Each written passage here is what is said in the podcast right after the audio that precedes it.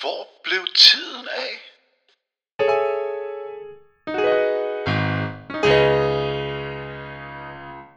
Velkommen til Hvor blev tiden af? En tech-podcast om at undgå elendige tidsestimater og helt generelt spild af tid. Mit navn er Niels Christensen, og mit firma Elfin hjælper organisationer med at få mest ud af den tid, der er givet os. Hvert afsnit i den her podcast var cirka en kop kaffe, så skynd dig at fange en, og lad os komme i gang. I dette afsnit kigger jeg nærmere på en bog af Ryan Singer, der hedder Shape Up, med undertitlen Stop Running in Circles and Ship Work That Matters. Ryan Singer arbejder i Basecamp, et firma du måske har hørt om, fordi de har skrevet et antal bøger om, hvordan tingene kan gøres anderledes i vores branche, end de ellers plejer at blive. Bogen gennemgår i detaljer, hvordan Basecamp de planlægger og udfører softwareprojekter. Bogen er inddelt i tre dele, og lige om lidt så dykker jeg ned i del 2, men jeg kan varmt anbefale at læse hele bogen. Den er ikke specielt lang, den er meget letlæselig, og man kan læse den gratis på deres website, eller man kan købe den på tryk. Som sagt, så skal jeg kigge på del 2, og den handler om, hvordan Basecamp planlægger og tildeler tid til softwareprojekter.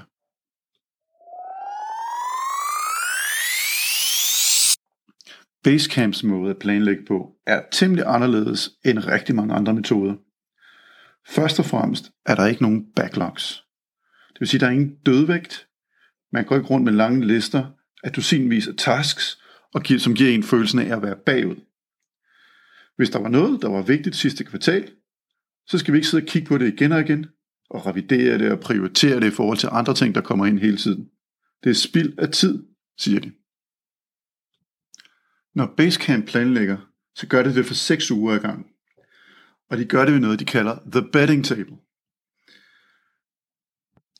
Ved The Betting Table kigger man på noget, der hedder pitches.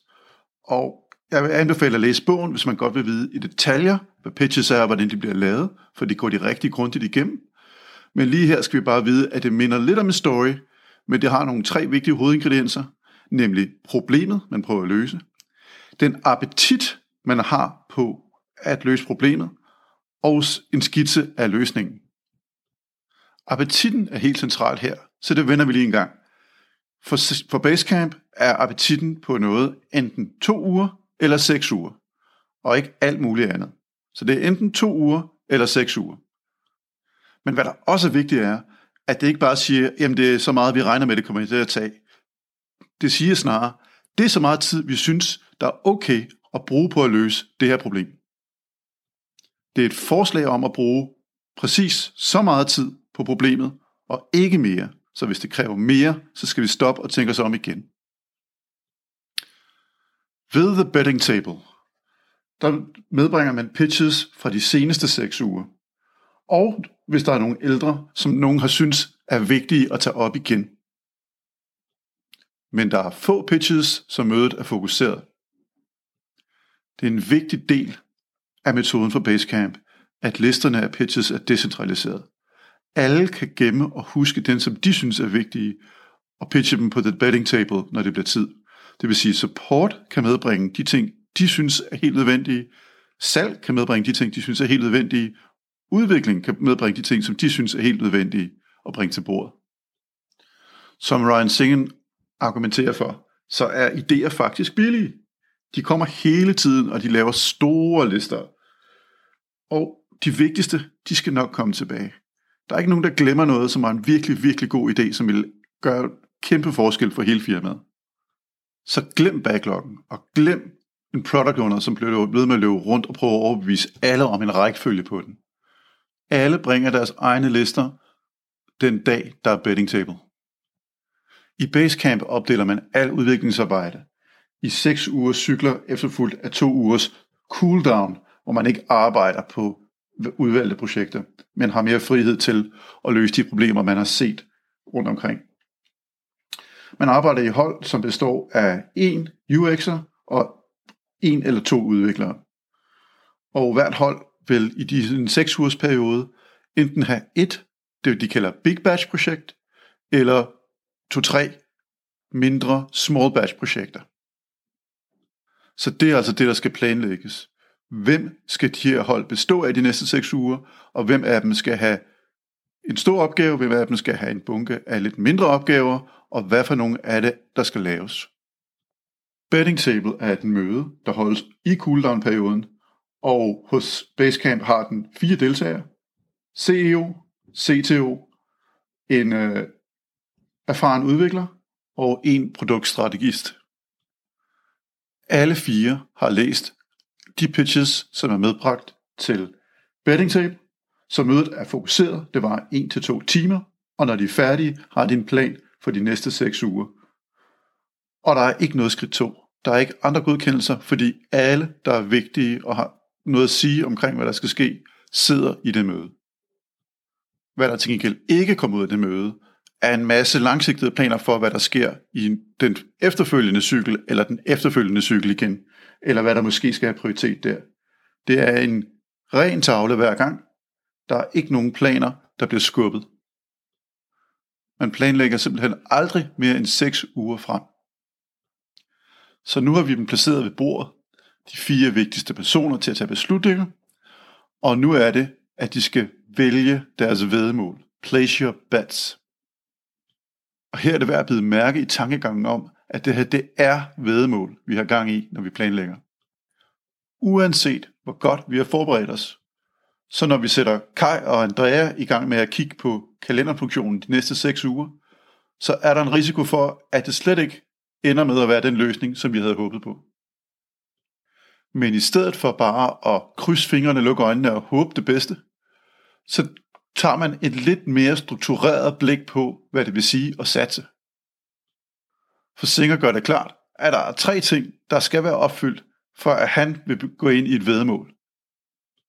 For det første skal der være en gevinst.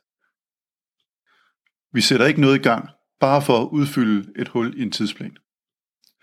For det andet skal der være et commitment. Man skal altså give hånd på, at man rent faktisk giver de her seks uger til Kai og Andrea, så de kan løse opgaven. Og for det tredje, og det glemmer folk tit, så skal der være en downside, en begrænsning på, hvor meget man kan tabe ved vedmålet. Det er altså ikke sådan, at hvis projektet er 90% i mål eller halvvejs i mål, så udvider de bare deadline.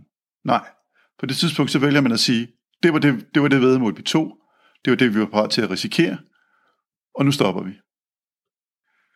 Det er den samme type råd, man også støder ind i, når man prøver at få råd om investering i aktier.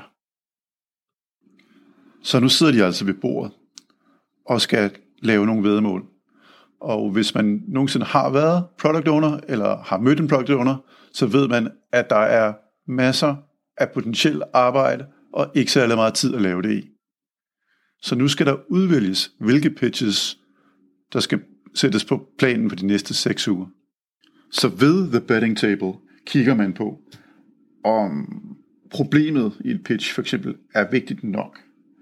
Er appetitten rigtig? Er det faktisk så meget tid, vi har lyst til at satse på lige præcis det problem? For eksempel, om er det et problem, der sker tit nok, eller er der måske en workaround, som gør, at det ikke er helt lige så stort, som man skulle tro? Er det det rigtige tidspunkt at løse det problem på, eller er der måske noget, der gør, at det vil være bedre at vente lidt? Er det en løsning, som man sådan rigtig har lyst til at lave, eller er det noget, der bare er nødvendigt, men ubehageligt? Og så meget lavpraktisk, er de rigtige folk tilgængelige?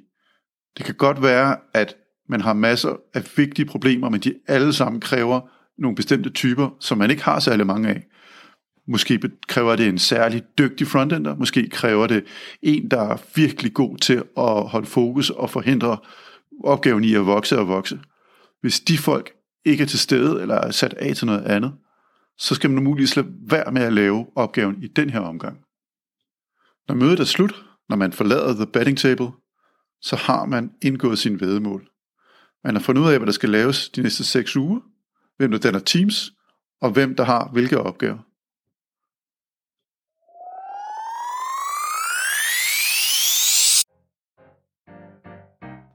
Så mange var ordene i vores kig på Ryan Singers bog Shape Up om metoden, de bruger på Basecamp. For nu lige at opsummere, så er der tre vigtige ting, de gør for at holde lidt styr på, hvor tid bliver af i deres softwareprojekter.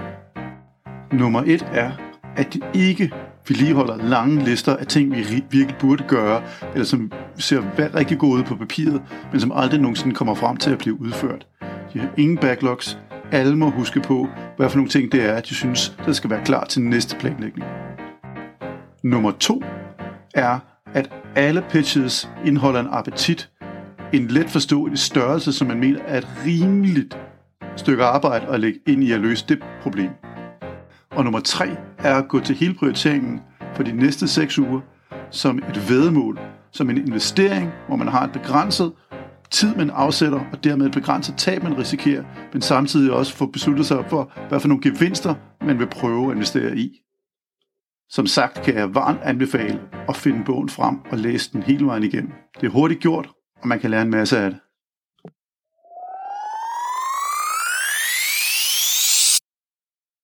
Det var alt for den her omgang af Hvor blev tiden af? Hvis du kunne lide afsnittet, så gør du mig en personlig tjeneste ved at dele det med andre og ved at anmelde det. Hvis du har kommentarer, spørgsmål eller idéer, så er der tre måder at få fat i mig på. Hvis du går ind på elfin.dk, elfin.dk, så kan du simpelthen booke 60 gratis minutter med mig online. Du kan også skrive på Twitter, hvor navnet er elfin_dk, altså elfin dk. Og hvis du er mere til e-mail, så skriv til mig på nils Tak for nu.